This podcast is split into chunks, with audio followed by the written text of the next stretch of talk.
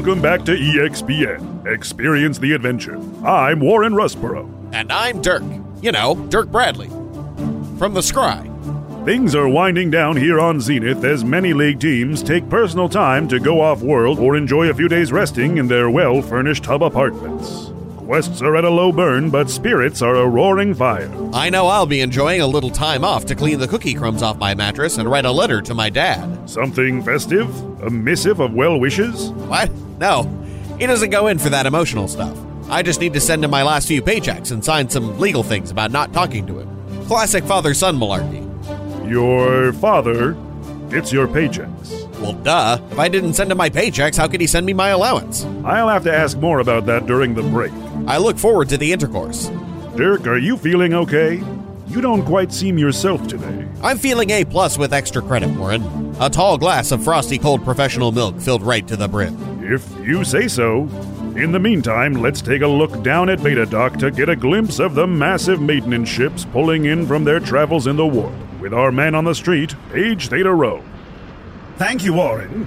Look how gently these behemoths glide, like leaves upon the pool of blackest night, bringing with them stories of far-off worlds, and taking with them, well, fuel and supplies. This ethereal parade, like a school of soaring metallic whales, reminds me of the actual soaring metallic whales of Iota 23. For who could look upon such barges of fancy and not feel a swelling dream wish of adventure and dangers, buzzing like hornets in the chambers of their heart? For the greatest stories are those yet told, and the most valued cargo the memories of the journey.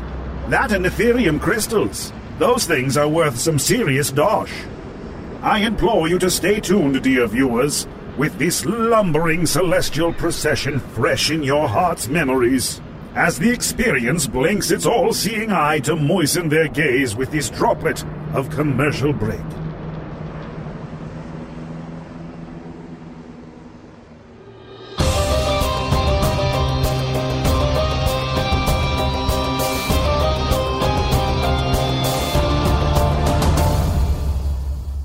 Just to give a heads up to all the fans out there, right now Michael is sitting in an isolation booth wearing two masks because there is a cold going through his family and we don't all want to get sick. Yeah. Additionally, we had some weird issues with our audio this time around, so if it sounds a little roomy, if there's a little issues here and there, if it's a little tinny, whatever, I'm very sorry about that. We're also recording in my brand new house that was just purchased, that my name is on, and I own that. So, the room is not entirely set up for podcasting quite yet. So again, apologize for any audio issues. The Fallow Crown has spent the better part of a month at a farm with no name, tending to the denizens of error. Alice is packing up the last of his things into their travel bags in the room that him and Hal have been sharing that the family was kind enough to supply them with. Hal, I have to tell you, I'm very proud of you for putting your differences aside and helping this family despite your feelings about them. I think we've made a good change here. I think we're leaving something behind better than we found it. And it feels good. Yeah, well, if I took it personally every time someone tried to kill me, I don't think I'd have any friends or much family, actually. Well, shall we go and fetch the others? That sounds like a plan. I'm not going to lie, I'm a little sad to be leaving. I've felt more at home now than I have at some time. Yeah, I mean, I guess you're kind of getting to that retirement age, aren't you? You kind of started at that retirement age. Are you planning on retiring? Are you going to work and then go back to school? And then are you just going to do everything backwards? Retiring's not really in the life of a full-time farmer. You just sort of work until you die. God damn. As for what age I actually am, that's, I suppose, between me and the gods. I don't know that I ever realized farming and adventuring had so much in common. Yes, well, suppose there's a reason that I fit in with the team as well as I do. It's hard work. That's the bottom line. The young one's taken quite a shining to you, the lad. It's nice to see you taking someone under your wing. You're a good leader, Hal. Oh, thanks, Iris. I appreciate that.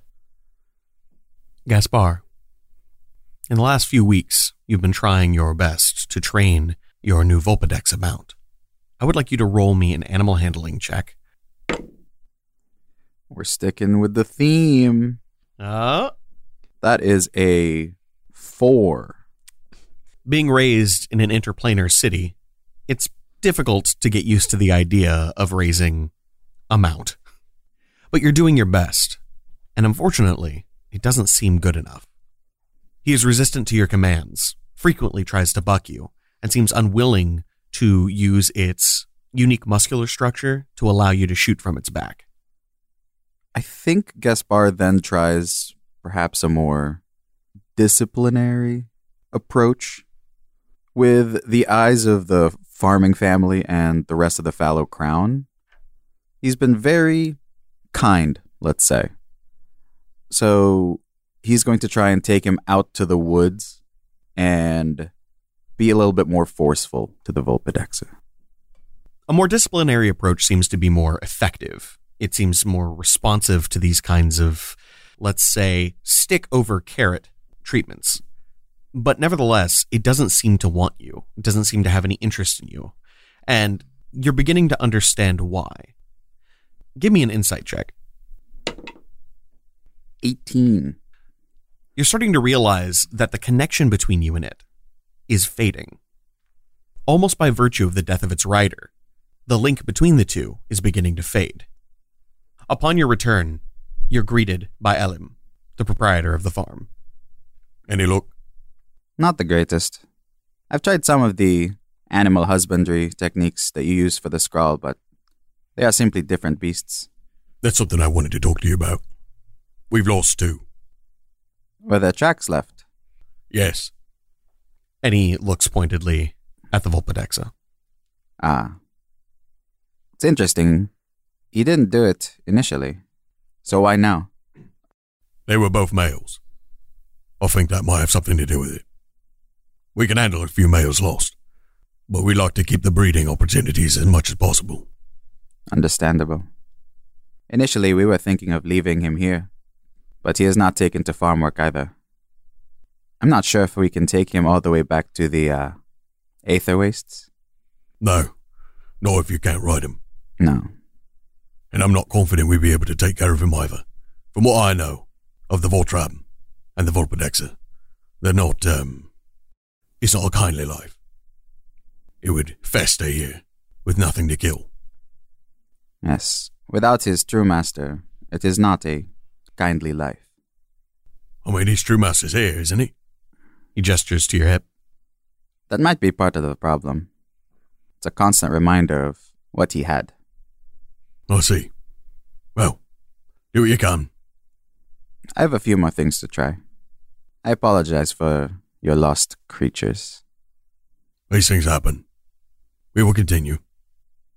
When Elim leaves, the deep connection that Gaspar has using the rider's head with the Vulpidexa, Gaspar's going to try to do one more little insight check, because with the conversation he just had with Elim, I think the Vulpidexa knows what it's guilty of. Mm. So trying to reach into what little rapport they do have at the moment, Gaspar turns around, looks at the Vulpidexa, eye to eye, severed head to slinking fox head. You have been fed. You've been kept very well fed. Why would you have any reason to kill those Skrull? Go ahead and roll me another sense motive, this time with advantage. 17. You feel no sense of remorse or any sense that there's even anything that's been done wrong. Instead, you feel a kind of sense of rightness. From what you can tell, it believes that this is as it should be. Almost a competitive edge lying underneath its normal passivity.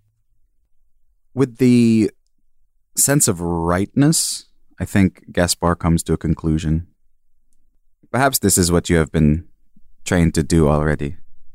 It's going to take a lot to train this out of you. And then Gaspar gives the Vulpidexa a heavy pat on the head. It kind of presses into the pat and then stalks off. Penny, you have been watching the Vulpidexa, and you see something dangerous in it. Your natural affinity for animals and awareness of their natural communication skills has made you all the more unnerved around it. Being a prey animal yourself, by many standards, you feel a constant sense of unease in its presence. And after noticing this, you've seen it stalking people, especially Elishua, the young son. As you see Gaspar returning with it, you note that there is some sense of camaraderie there, but it does not seem healthy. Gaspar, looking a little tired and defeated after sending away the Vulpidexa, will walk towards Benny. Benny, you surely know more about animals than I do. Any tips? I've tried what Elim has said. I've tried what Hal has said. Iavos has good suggestions, but making a beast for either burden or war seems a little trickier when somebody else has trained it. Well, I can't say I've ever trained an animal.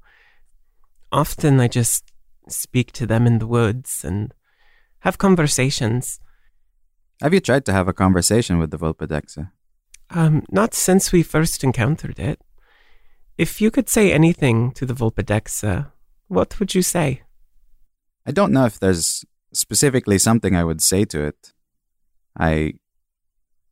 The level of its understanding is still a mystery to me. But at the very least, I would like to ask it, simply, why won't it accept me? Penny looks past you at the creature and then moves towards it. You do notice that she moves with a slight hesitation. I will invoke my Eldritch Invocation of Beast Speech to cast Speak with Animals and attempt to converse with this creature. All right. You don't have to roll anything for that, right? No. Cool. Well, then go ahead and speak away. Hello. I know we have not spoken in a while. How are you feeling? It is locking eyes on you and seems very restless. It's looking at you like prey, but it's holding itself back, which is more than you expected. It seems to functionally respond to you, asking, why would you approach me so willingly? Penny stands a little straighter, bearing the points of her antlers proudly. Why would I not? Danger. Why do you not trust your new master? He is no master. Why not? He has not earned it. And what would someone have to do to earn it? Nothing. My one true master is dead. Until I join him, I will never be whole. It turns from you and walks away. How did the conversation go? Not great. Not awesome. Kind of a dick. Kind of a little bitch. He expressed that his true master is dead and there is nothing anyone can do to replace him. I see. And Gaspar, just so that you are aware, I know you're not very familiar with the body language and behavior of beasts, but he comports himself in a very dangerous way. Which is a quality I found desirable for my needs, but uncontrolled, it is useless to me. I apologize. I am not very helpful. I do not understand what motivates this creature, aside from grief. On the contrary, you have been very helpful. Thank you. Anytime, Gaspar. Normally, I like talking to animals. This one, hit and miss. The day passes and night comes. You have one last meal, knowing that in the morning you will be departing this farm. After we have our family meal, Gaspar is going to take the scraps over to the Vulpidexa. And after feeding it, we'll take him up on the hill just to watch the short night behind the axis. When you go to its usual resting spot, you find nothing. Tracks seem to go off into the woods. I track it. I follow it. You find it very easy to track, since you can see from its eyes. That's also true. and yet it seems to be moving away from you deliberately, occasionally even trying to shake off your connection. But it doesn't seem to be moving away from the farm, just in a circle around it, wanting to be left alone. Gaspar is going to set down the head of the rider onto some soft grass, mm-hmm. and then step as far away from it as possible without breaking his connection. The Vulpidex stops moving, but it doesn't approach. Using the little connection that is there, he will send a command. Here. Come here. You feel it shake off again, trying to break the connection as best it can. Perhaps it's his competitive nature. Gaspar will respect the wishes of this thing and leave him alone. In the night, you have dreams of the hunt. Blood in your eyes, heart pounding.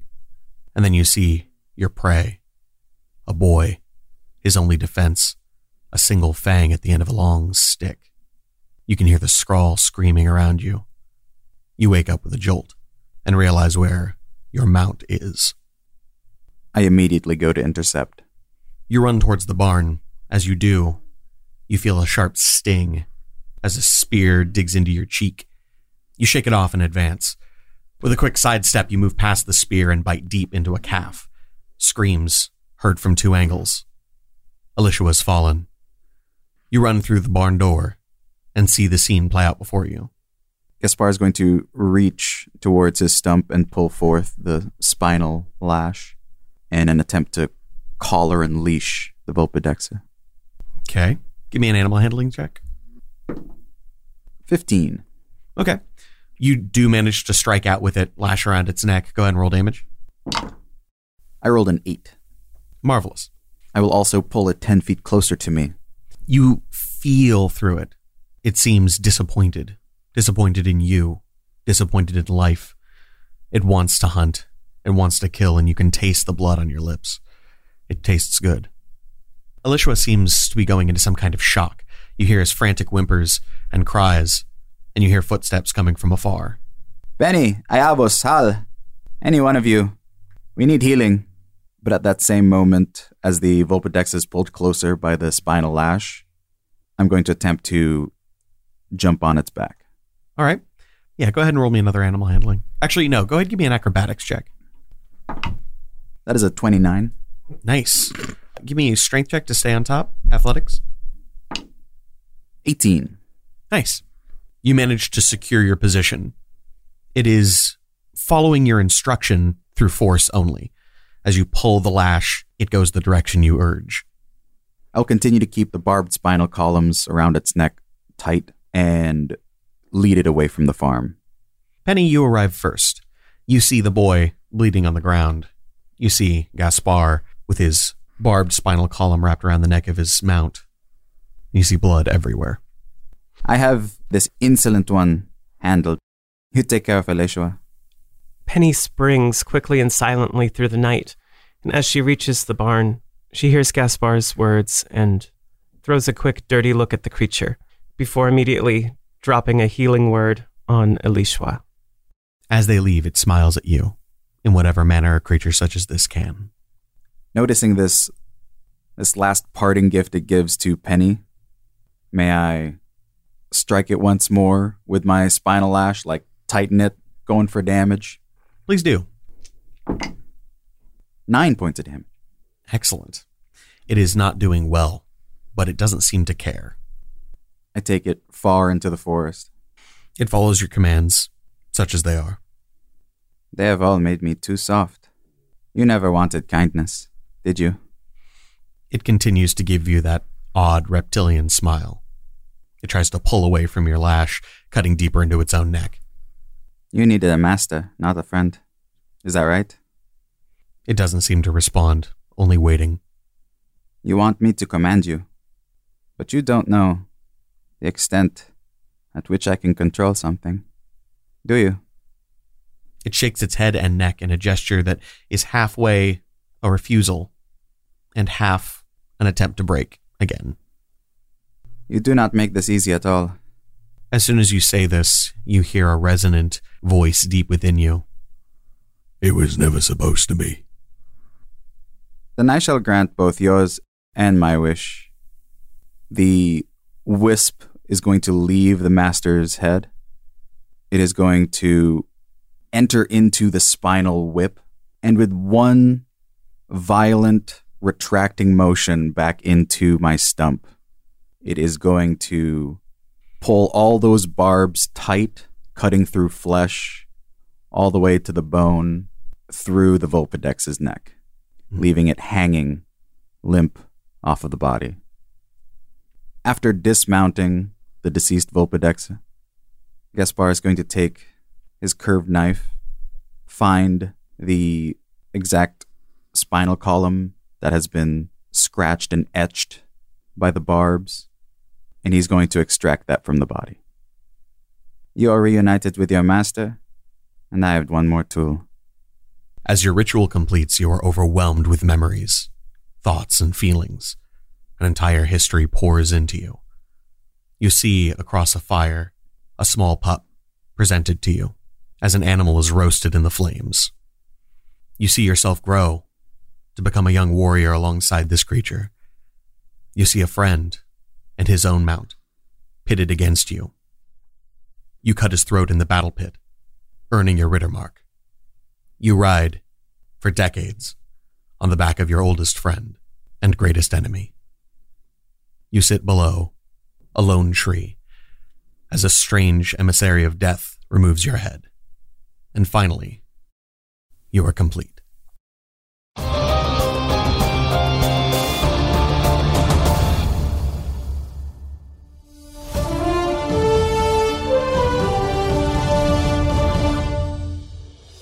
There's no way they actually want me to read this. Hey, shoot the message, man. Don't bite the hand that letters you.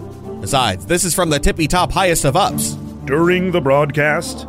Have they no tact? Have they no professionalism? Methinks the stink of money has stuffed up their business noses. Dirk, that makes more sense than you even know. Well, let's get this over with.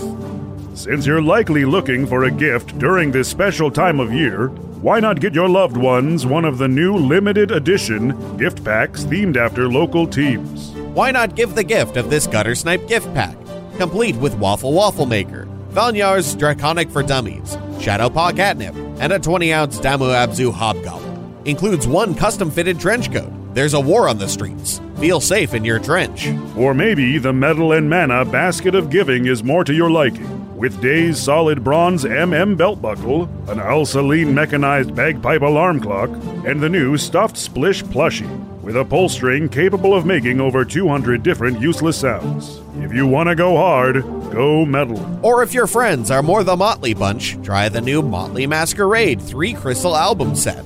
It includes a Pyre Larisharn Arcane Arclighter, a 2-liter bottle of Duncan Disorderly Sinkswill Scotch, and an Eastwind scented punching bag.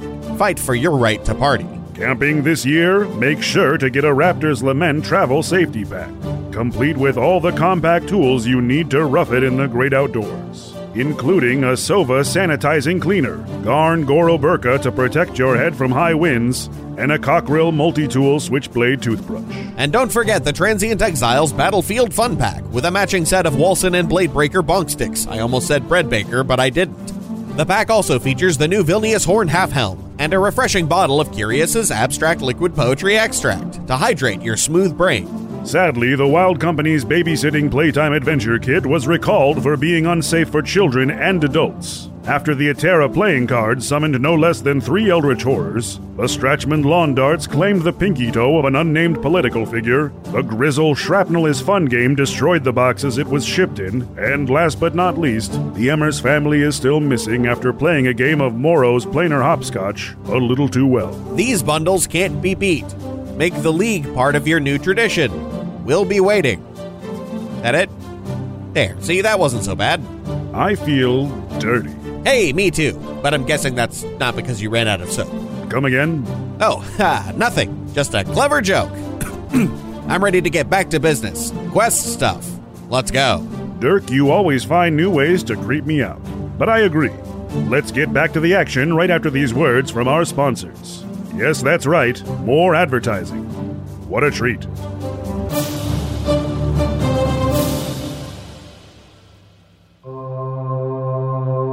we're about to witness a planar phenomenon, a keyhole between worlds that only marketing can penetrate. Join me as we glimpse into the Adverse. Greetings, adventurers. Today we're excited to introduce you to a new story, Dark Dice, a horror podcast that blurs the line between actual play and audio drama, where the story is determined by the roll of the dice. 6 adventurers embark on a journey into the ruinous domain of the Nameless God. They will never be the same again. One of the players is not what they seem after a doppelganger, a creature that can assume the form and voice of whatever it kills, infiltrates the team. As the players are picked off and replaced one at a time, can they figure out who the monster is before it's too late? Can you? Here's a quick example of what our show sounds like. The shambler with the jar of liquid inside of him. Soren Arkwright let loose an arrow that cracked the glass, passing through the spine of the creature. The shambler still managed to maintain its forward momentum, but stumbled as it eagerly tried to bite and swipe at Soren, landing near his feet. As Jeff Goldblum has now joined our cast, Dark Dice is available however you listen to podcasts.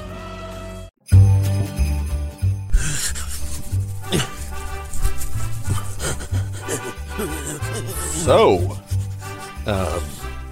where do you want to have holiday dinner? I don't care.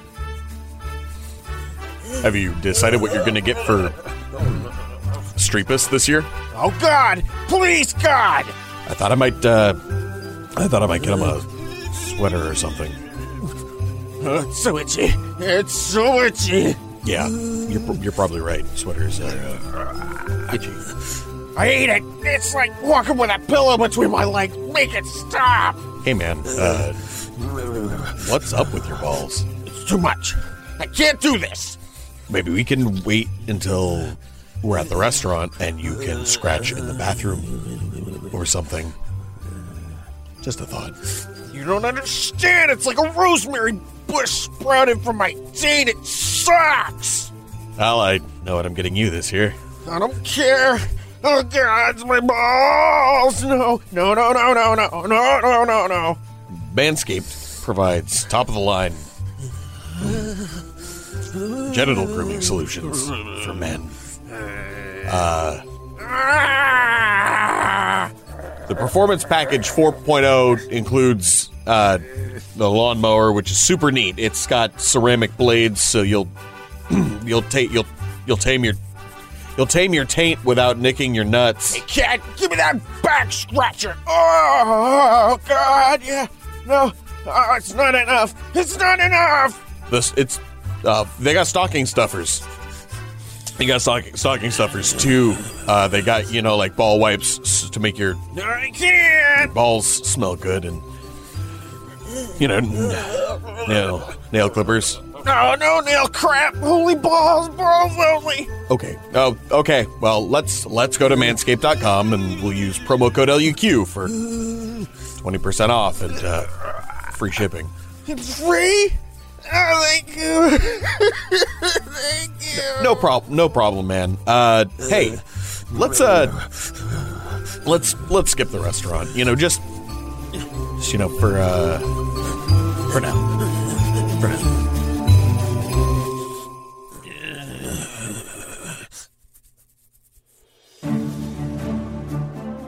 It's beginning to look a lot like mid-roll. Hey cuties, happy holidays and wishes of warmth and safety from everyone at Slapdash.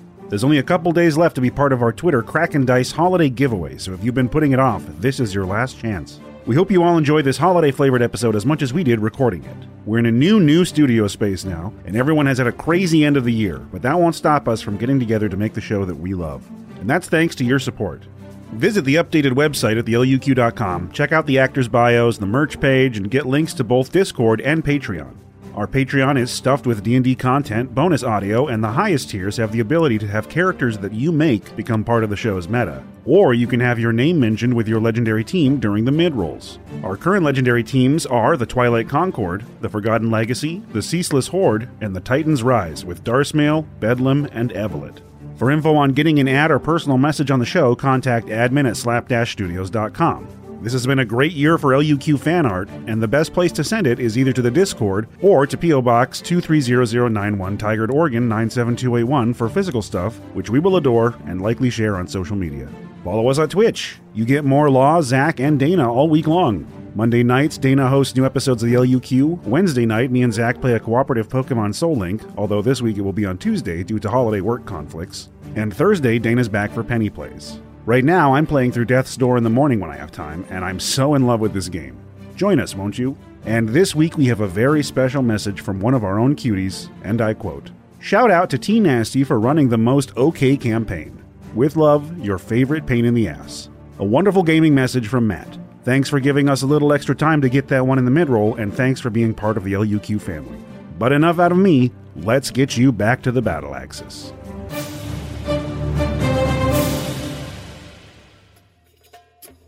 Revelry awaits you in the exotic realm of Eudaemonia. This axial paradise is perfect getaway for your next vacation. Escape from the stresses of the prime material, the drudgery of three-dimensional living, and the emotional exhaustion of sadness and suffering. Eudaemonia is waiting for you. Visit the surreal art museums of the Cloven Wheel. Catch a game of full-contact bocce ball at the Coliseum Exalta. Go Whitetails. Take a dip in the wine lakes of Frivalia, or go on a guided orgy tour led by a highly trained sexpert. Revel in the architecture. Breathe in the perfect honey-sweet air and lose yourself in the beauty of paradise. Do not visit the dark woods. Do not speak their name or know their truths. Turn your next vacation into a vacation in beautiful Eudaemonia, home of LUQ's Penelope Farthing. Eudaemonia. Clothing optional.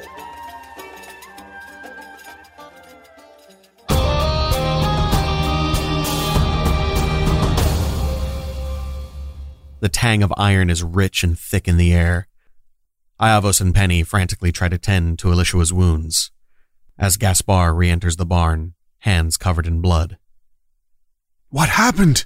It's going to be all right, boy. Just rest. Don't try to move your leg." "You will survive, correct?" "Yes, this has taken us all a bit off guard." "I think we all saw the signs. But not to worry. It has been dealt with." Looking up and down at Gaspar's bloody forearms. "Was it the creature?" "It did not survive its mistake." I like that. What a terrible end to a story. Just another chapter. "I believe it would be fitting in the farmer's justice to know that the beast is dead after injuring his child. If they'll forgive us for anything, it'll be this." Iavos, please roll me a medicine check to repair these wounds. I was literally going to ask if I need to get my dice out, so I didn't make noise, but I did not. A naughty boy. Naughty bad boy. Oh, a baby. 25. Excellent. Give me that beautiful heal. How many hit dice does Elishua have? I'm going to go ahead and say one. Okay. He heals 9 hit points. Nice. Excellent. Would you like to do any magical healing on top of that? Oh, yeah. This is like a fundamental mending of the flesh finished with a nice after-meal medical healing. Ah, I love it. All right. Go ahead and roll. I kissed the boo-boo. This will just be a regular level 1 cure wounds. Okay. I suppose is fitting. 11. That is more than enough. He is fully healed. And heal any peasants. He's totally conscious and totally comfortable. He stands up and looks shaken and deeply, deeply traumatized. I look down at the bloody spear and to the boy. "It didn't help. It didn't help." "It did. You were brave and you were ready." "Okay." "The beast didn't survive its mistake. You're fortunate that you survived yours. This is a learning opportunity, boy." "What's going on out here? Oh, gods. He killed another squirrel." "No, he went for your son." "What?" "As you can see, your son is fine. Just shaken up a bit." "Where is the bloody thing?" "It is bloody, yes. It is dead in the forest." "Oh. I wish I could say I'm sorry." "No. You don't have to wish that." It seemed like all the roads were headed this direction. I'm just sorry that your son got tangled up in a bit of it. I appreciate everything you've done. But, if I'm being honest, I'm glad you'll be leaving tomorrow. Frankly, dabbling in the affairs of science seems a bit too much for us. Well, I hope that these actions don't model our graciousness to your kind actions in taking us in. No, of course not. We're still very grateful. I think it's best we get some rest. We'll see you off tomorrow. For what it's worth, in the end, you were not perfect hosts, but neither were we perfect guests. And I will miss you. Call it squaresies. We kill a god, mutilate your kid. Well, you know, you're a drunk and you tried to kill me, so. Yeah. You tried to feed me to a stick of god. Yeah. My friend's new dog accidentally bit your kid. It's not the same thing. The great cycle turns. Its tail is all this time. Be blessed in your continuance. You rest deeply and well despite your traumas, feeling a sudden weight lifted off of the space, as though an aura of fear has faded. In the morning, you wake rested, as the false sun crests the vertical horizon. The family escorts you to the edge of the farm, ready to say their goodbyes. I am carrying the daughter on the way there. Perfect.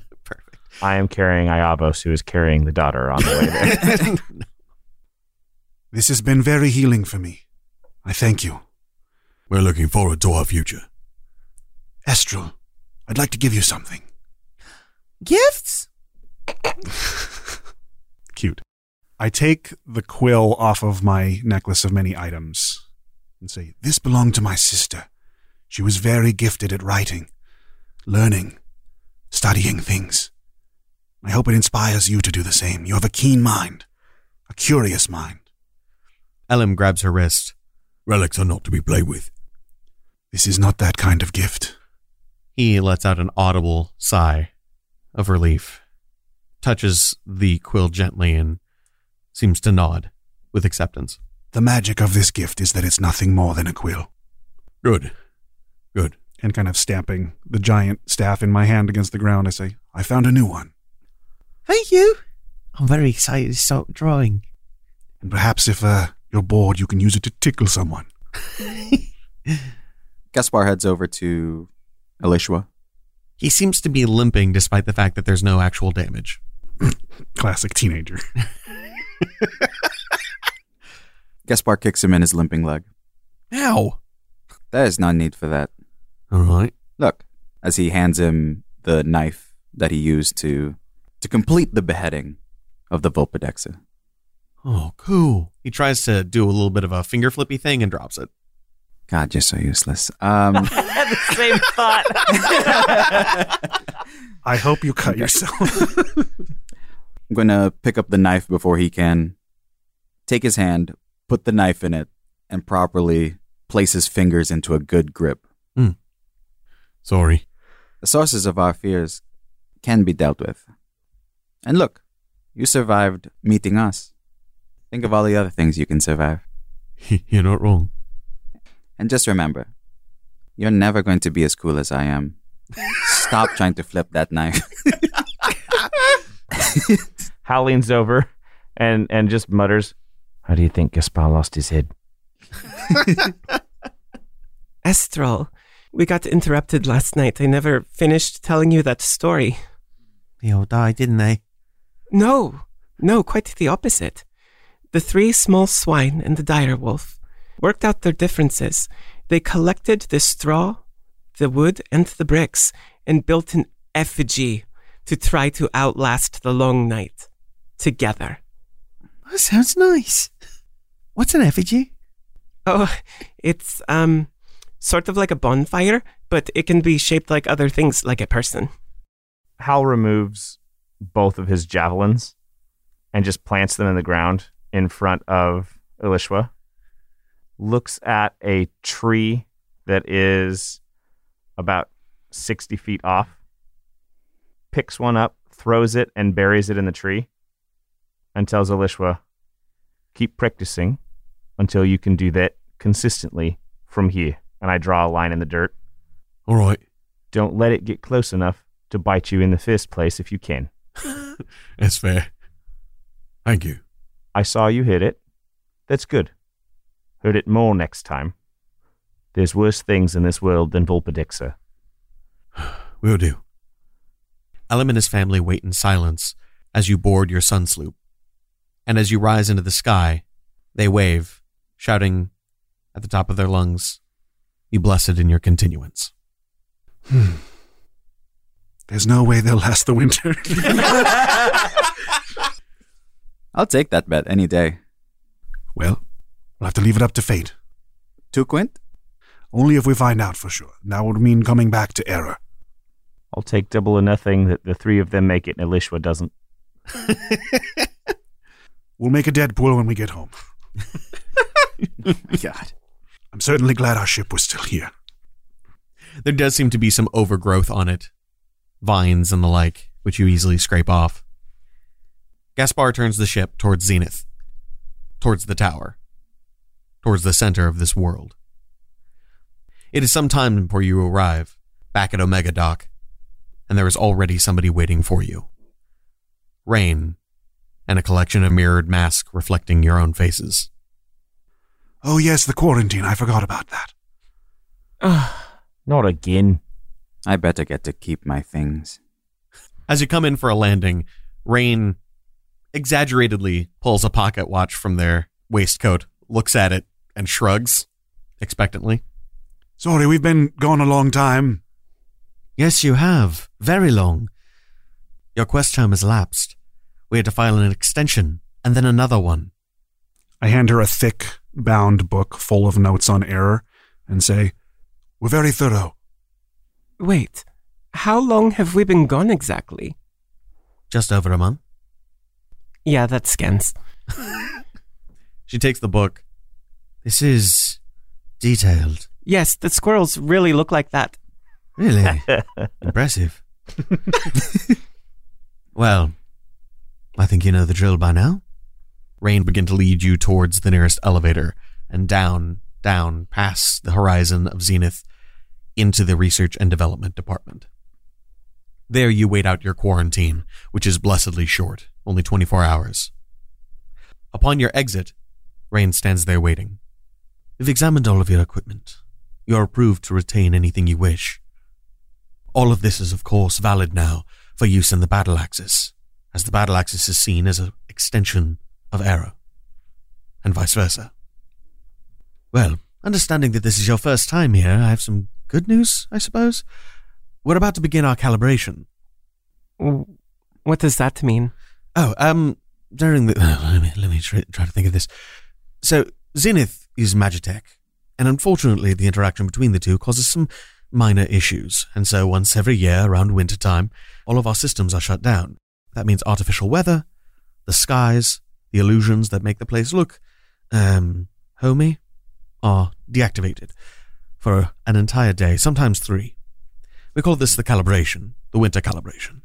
The locals have taken to making it something of a holiday, gift-giving and lighting actual fires to keep themselves warm. Oh, sounds rather nice, actually. It sounds wonderful, like a Winternalia. I have no idea what that is, but it's coming up soon, a couple of days. So if you would like to participate, now might be a good time to get yourself some gifts. Why don't you all just go on vacation during this time? Do you have any idea how much a gate costs? I do, in fact, yes. Then you know most of these people can't afford it. What if they gate pool? I'm sure they could sloop share. Anyway, you're free to go. However, you should know that not long after the calibration, you're going to go through yet another trial. Already? Yes, this one won't be Scry, though. You see, you're recently made heroes, which is fantastic news for all of you. But unfortunately, they don't know what they're working with. Your quests have been unorthodox, to say the least, which means that they're going to have to get an idea of what exactly your capabilities are, what your style is, and in general, what makes you you. They need to know what the Fallow Crown is going to be. And that means they're going to have you, well, Test each other. Test each other? Like a quiz? Something a bit more than a quiz. I put my hand on Hal's shoulder like, I'm so sorry. Yeah. Oh, no. I didn't do well on my written in the crucible.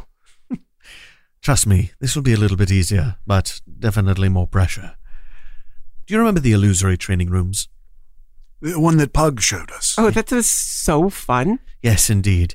You will all be given access to these. Each one of you is to design a encounter, a challenge, a dungeon for the other three, to see how you operate without one of you, to see what makes you strong and what makes you weak. And feel free to take your time thinking about this. You have at least a few days. It can be scheduled out a little farther if you'd like. This dungeon. What kind of a dick would only give you 2 days to plan a dungeon? I like that. That is very short notice. Can we do anything we want? Functionally. I mean, most of it's illusory, so it doesn't really matter. It should be a reflection of yourself, however. Something that shows who you are as a designer. Ah, I see. That's quite interesting. Challenging each other. Knowing what we know about our friends. Oh dear. There will be no spectators, at least not as far as you can see. It will be fairly sterile. Fairly clinical. Seems we're spending a lot of time off Scry lately. Yes, indeed. But as soon as this is done, the intent is to have you join the Battle Axis proper. What does that mean? That means you'll be able to start bidding for quests. Well, rather, we'll start bidding for quests on your behalf. Interesting. I'm like stamping my feet on the false metallic ground. Strange being back. Had the dirt under my feet for so long. Now it's just back to more challenges. Oh well, chin up. Sorry, Gaspar. Now, you want us to create a whole dungeon? Or challenge, whatever makes sense. For those of us with no experience, are we allowed to reference or mentor under someone? It is best if this is entirely done under your own power. So I have complete control over what I do to them? Functionally, yes. It is encouraged that you find a nice balance of difficulty and ease. What is stopping us from making, I guess, too easy of a challenge? Suppose it depends on whether you want to be seen as somebody who is easy and light. Simple and uncomplex. It seems they'll be judging us both on our performance in surviving the challenges and in designing them as well. Indeed. That's a lot to put on the shoulders of first-time dungeon masters. That is exactly the point. The only way to get better is to finally do it. But what if I set something up and you all just go do the opposite thing? It wouldn't be the first time. If there's nothing else, you're allowed to leave. You have free reign of the entirety of Zenith. Oh, that's right. And we get to shop for gifts. It is a gift-giving holiday, then, yes? It is indeed. It's customary for each one of you to pick a name out of a hat and get a gift for that one person, so as to reduce the financial burden. I see. Well, Iavos is going to pull out a small piece of parchment and prestidigitate 4 names on it. They kind of hover in the air in front of him, swirling around like a cup juggler. And then they each fly towards one of the party members. After receiving the names for your respective recipients, it's not long before you come back to your home, the apartment that had been given to you as a reward for entering hero rank. Iavos sets about making a stew for the lot of you. The smell of it already far outstrips whatever meager fare you were able to cobble together on the surface of error. Iavos? Yes, Al? Should I be worried about how much of this stew that I eat? We were eating pretty bland food down there on air. Is it gonna, work over my guts? After eating spicy cat meat, this should be quite kind to your entrails. Excellent. Why are you just discarding the tops of these leeks?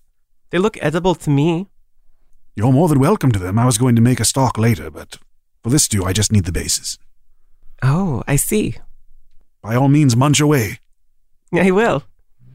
As you're cooking and talking and spending time together, you begin to hear singing. A quick peek out into the hallway shows the denizens of Hub moving towards the windows. turn the soup down to a simmer and poke my head out in the hallway and be like, what's that lovely sound? It's no one sound. Dozens of groups all singing different hymns and personal religious songs and even just pop culture music that they've picked up. But you see them moving their way towards the edge of Hub, to the windows that overlook Zenith. Huh.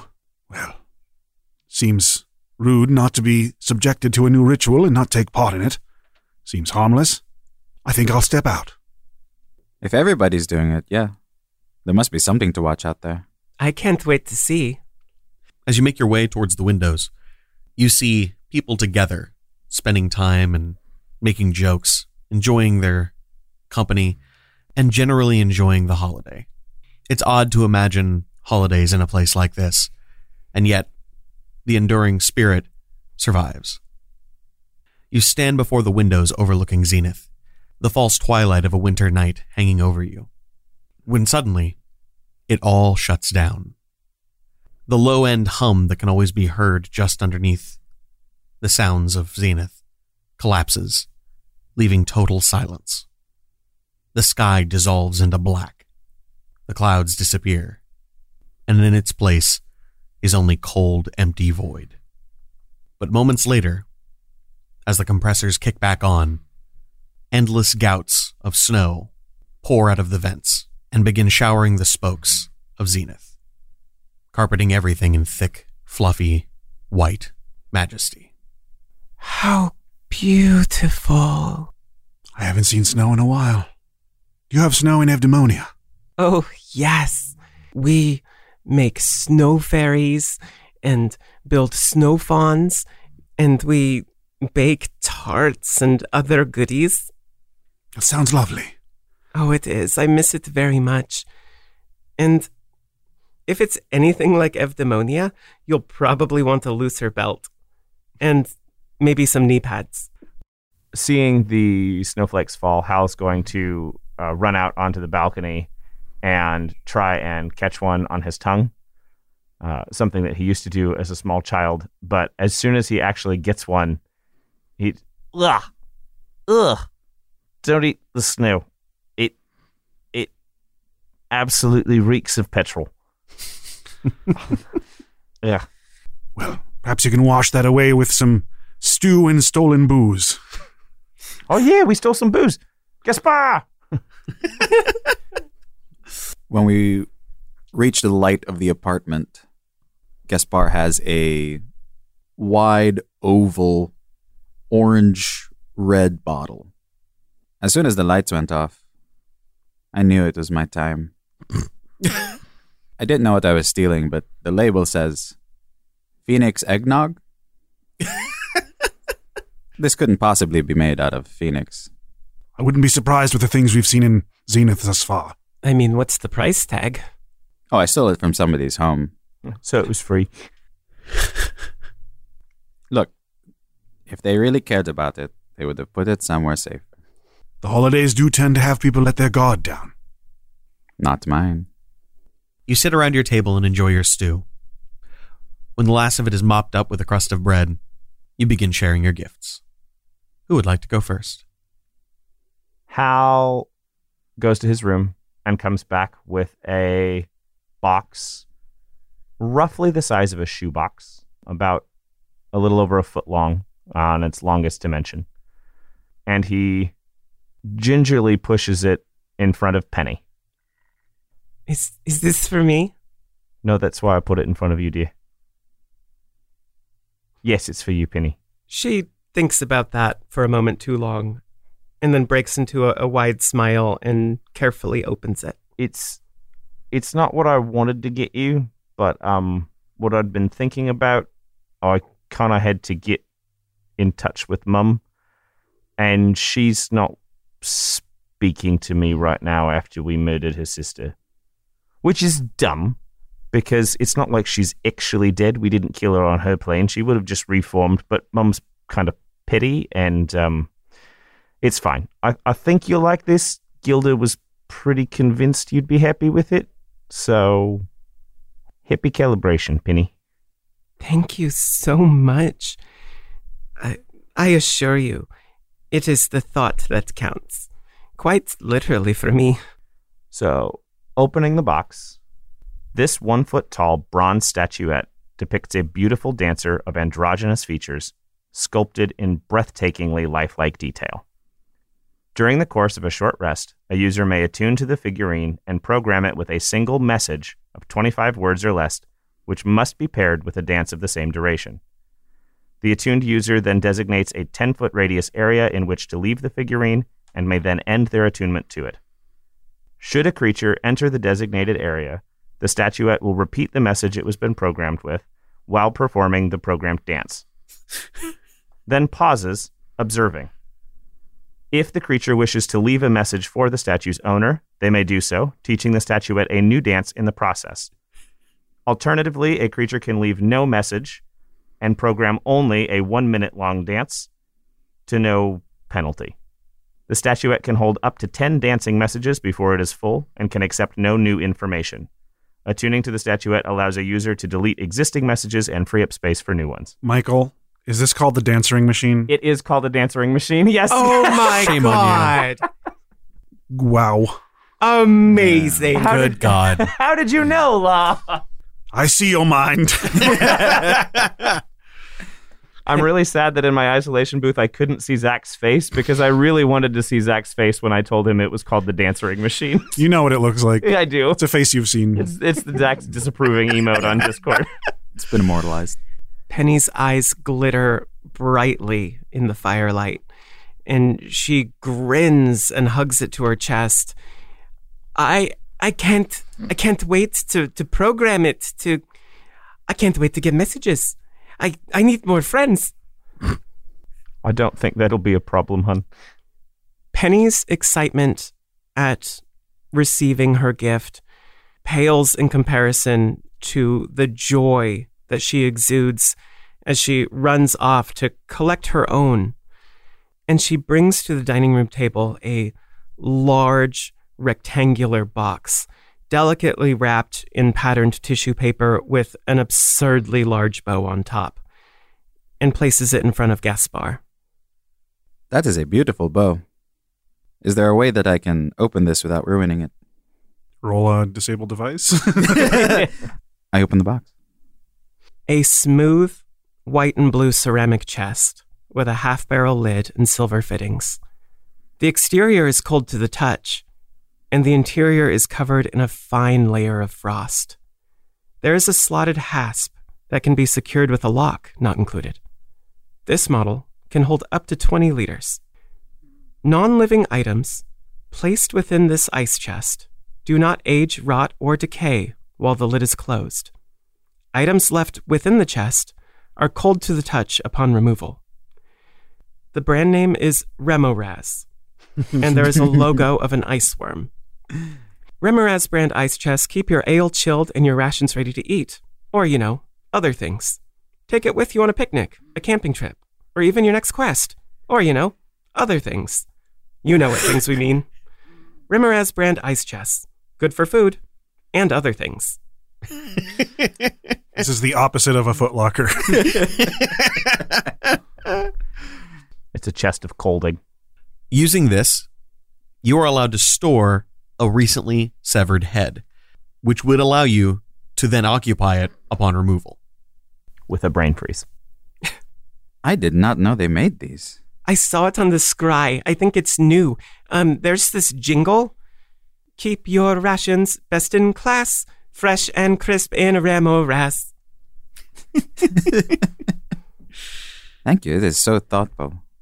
Perhaps now I won't carry around stinking, rotting burlap sacks. So this is a gift for everybody. Perfect for decaying heads or stolen alcohol. Yes, both.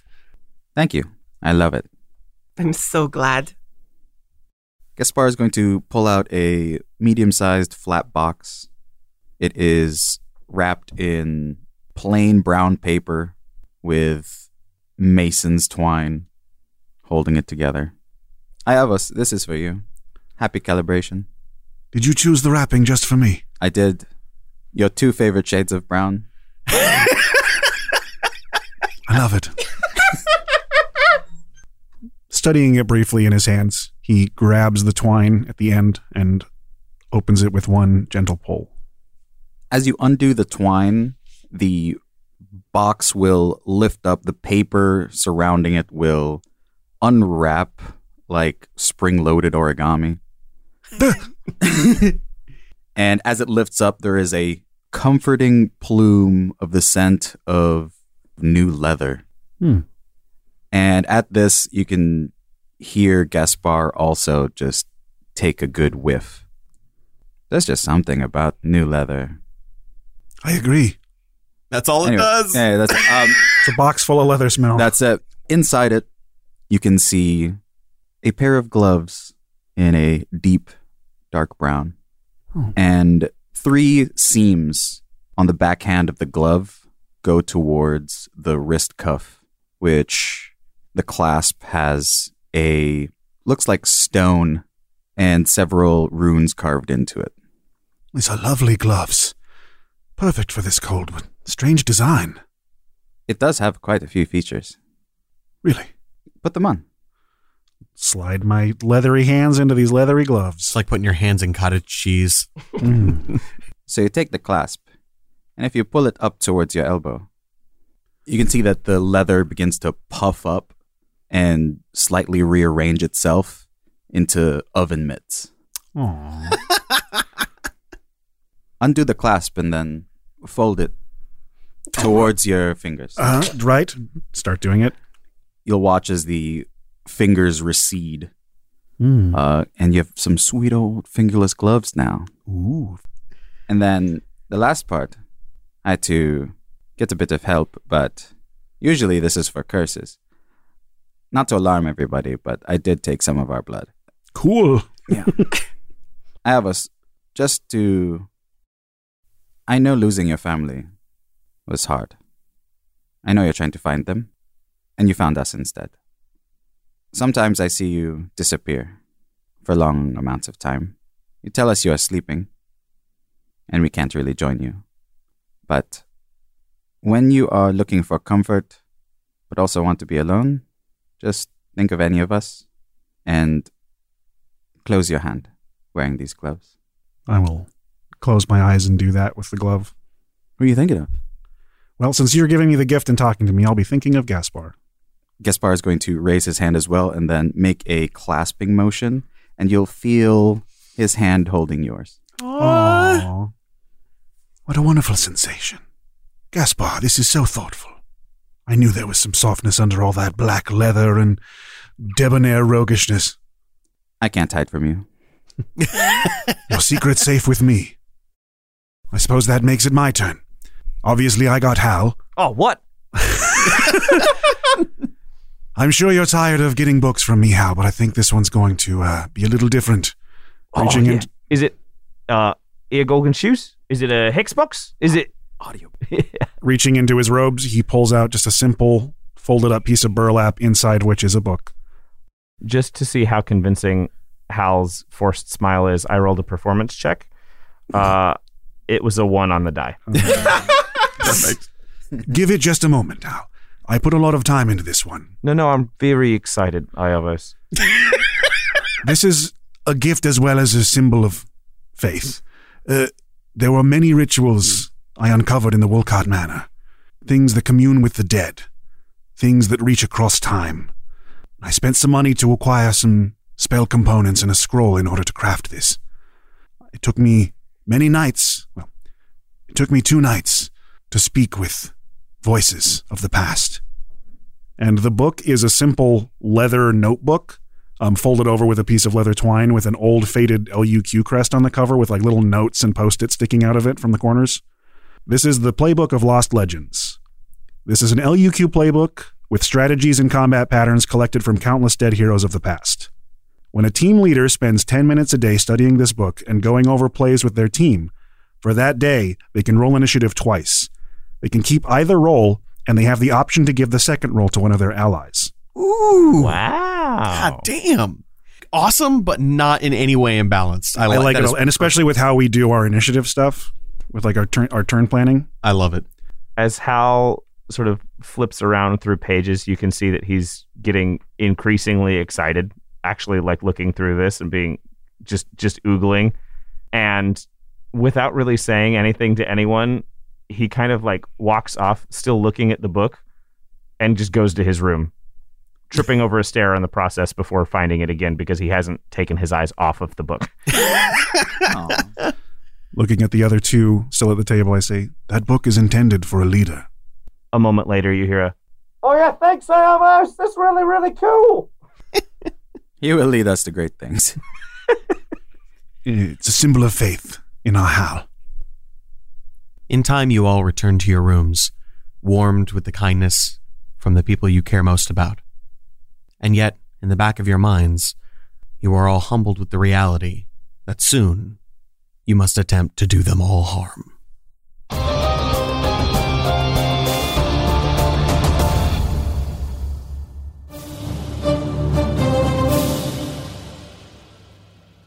Well, that's it. The power's down. I guess we'll both be heading home now. Right you are, Warren. Then it's back to the grind, am I right? All work and no play. Quins for sins, huh? Dirk, you're acting weird. Like you're pretending to be someone you don't want to sit next to. Well, my last best forever friend turned out to be a nasty man disguised as a very cool man. I'm running out of balls to swing at, Warren. I figure if you can't be with the friends you want, make do with the friends you can still make. So this is all just a strange act? Well, yeah, trying to make you like me more. Less monkey and more business, am I right? I know you don't want to be my pal, but the Brad Dad didn't raise no quitters. Dirk, listen. As much as I appreciate your attempts to win me over and satisfy my perhaps too harsh professionalism, you won't win anyone over being someone you're not. I'd rather work with an honest idiot than a bland lie. Crip crap and crab apples. I thought that was a solid plan. Well, back to the idea wall. Oh, yeah, before I go, I got you this present for calibration. You know, since you saved my life and killed me. Neither of which I want a repeat of. Oh, Dirk. Well, thank you. This is heavy for such a small package. What is it? Cufflinks? Wait, is this obstentium steel? Dirk, this is one of the heaviest and hardest to forge metals in the universe. How did you get this? I asked the rock master at the rock shop what kind of fancy grown-up fittings an underground grown-up man like you would like. You know, dwarf stuff. This couldn't have been cheap. I love them. Yeah, well, why start paying my rent on time now, huh? Anyway, thanks again for everything. I'll see you after calibration, I guess. Wait, Dirk. I got you a calibration gift as well. You've been through a lot lately. An envelope! I can use this to mail money to my dad! How'd you know? It's inside the envelope, Dirk. Oh, right. Let's see. One all-day, all-you-can-touch, all-you-can-eat adult pass to Dr. Sugarnip Sweet Treats Camtasia? Get lost in the gumball ball pits. Climb the licorice ropes. Get blasted with hot fudge on the mudslide. Edible jumpsuits! Oh my geez! Oh my glory! Oh my gumdrops! There's something else too. Oh, what's this? Some kind of coupon? Yes, a coupon for Aura to revive you from the almost guaranteed diabetic coma you'll subject yourself to. Oh, Rusty, I'm as happy as a kid thinking about a candy store. I'm not going to eat anything until I walk through the butterscotch gates of Dr. Sugarnip's paradise, and then everything the light touches will be sucked, licked, and nibbled. I could cry. Think nothing of it, Dirk, and thank you for the touching gift. Anyway, we'd better get going. It's about to get cold out there. Stay safe, Dirk, and I'll see you on the other side.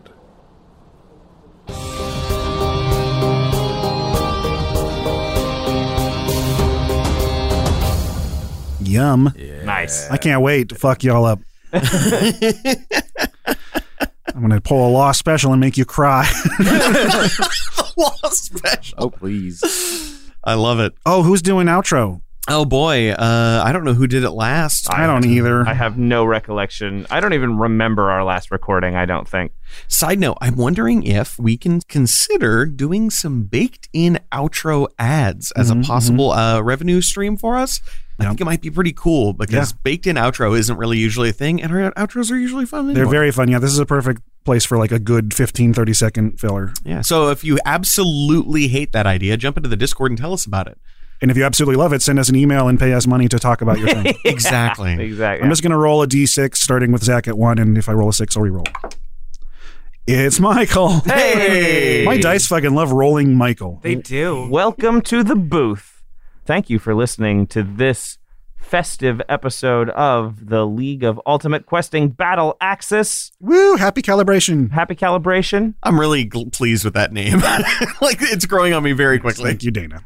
We're going to go around the table. We're going to start in the booth, the commentary booth, with me, Michael Loving. I'm not currently sick, but my wife is, so in an abundance of caution, we have decided to put me in here. She doesn't have COVID. Nobody worry about that. It's just a head cold. This might be permanent too, though. So yeah, right. Yeah, it could be. Yeah. We're just being cautious. What with the pandemic and all still going on, we don't want to get anyone sick. So I haven't been able to see anyone except through tiny cracks in the shoji screen all game. I play Hal. You probably know that by now. And I'm going to pass this along before it takes too long. Before Zach has an aneurysm. Yes. I'm Angela Glug. I play Gaspar, the Headless Rogue with the Phantom subclass. I am Dana Ebert. I play Penelope Farthing. Yeah, I've talked about Monsters of Myth, but it just came out, and I wrote Desert's Howl. If you take a look through that book, I wrote that entire section, including that killer stat block. How long did it take you, Penny? Dana. Sorry, what was that? I said, how long did it take you? I was waiting for you to say, I wrote that entire section in 2 days. Oh, no, it much longer. Good. Buy that book. Buy it.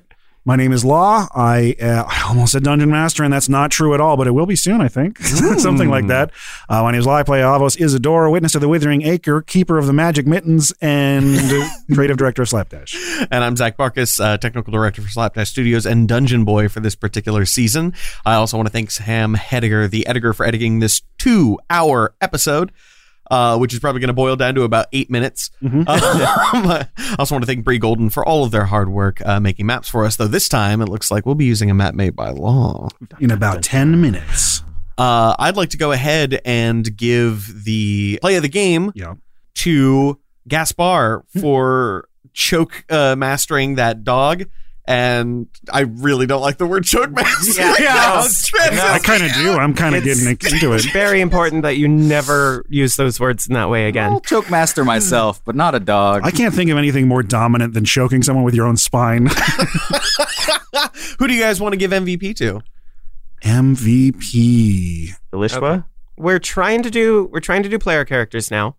I want to respect that wish. We talked about that in the last chapter. Ah. Mm-hmm. I feel like this is a special one, though, because like you can't give it for just like one of the gift ideas, because I think they're all really fun and personal. I was going to say, I would nominate Law for play of the game for guessing Dancering Machine before I had a chance to say it. That was really good. I did not pick up on that. I'm like, what is this called? Oh, I was just waiting for it. I could tell in the way Michael's voice was like leading up to it that he was just dropping the name last. A really stupid pun was coming, and he put two and two together to get there. Yeah. For the record, the brand Remoraz is spelled REM-O-RAZ. Certainly. Yeah, we got to learn. We got to figure out how exactly we're going to do this, because I thought we decided that I was going to do I assigned the play of the game and then you guys pick the MVP, right? Or is it the other way around? I think we were just saying more that the play of the game should be a strategy and the MVP should be a person. Yeah. Yeah, that makes sense. I mean, we'll figure it out over the next fast and loose, episodes. Baby. Doesn't matter. Who's your MVP? Penny for telling me I got to put the dog down. Yeah. It's pretty rock solid. Oh, no. That's bad. Okay. Don't give me anything for convincing you to kill an animal. All right. MVP goes to Ayabos for making the names that we draw out of the hat. There we go. And if it helps anybody out there, I know that some people get really upset about the they killed the dog trope. These are really bad animals. Like, they're not good things. Yeah. They're very nasty. Yep. Nasty boy. It was kind of evil. Does that wrap up MVP and play of the game? Yes. Okay, cool. Well, then we're back to me for the rest of the outro. You should know by now, the theluq.com, it's your hub for all of the stuff on Hub. It's where you find the Discord, the socials, all of that. I probably should have mentioned and didn't during my thing. you should follow me on socials because Aram and I will be co-DMing a Star Trek Adventures game sometime in the year 2022. Ooh, that sounds awesome and very nebulous. TBD. Yeah, well, I'm also having a second child in 2022. So if Hal disappears for some reason, that's why. Right. Is that the first time we've said that on air? I believe it is actually the first time we've said it on air. Okay, round for Michael. Congratulations. Woo! Baby! Congratulations. Yep. Making them big babies. My wife and I are having a little girl this time, so we'll have one of each. Wow. But yeah, so 2022 is nebulous intentionally because I have no idea how much free time I will have as a father of two children instead of just one. Anyway, wish me luck. All right.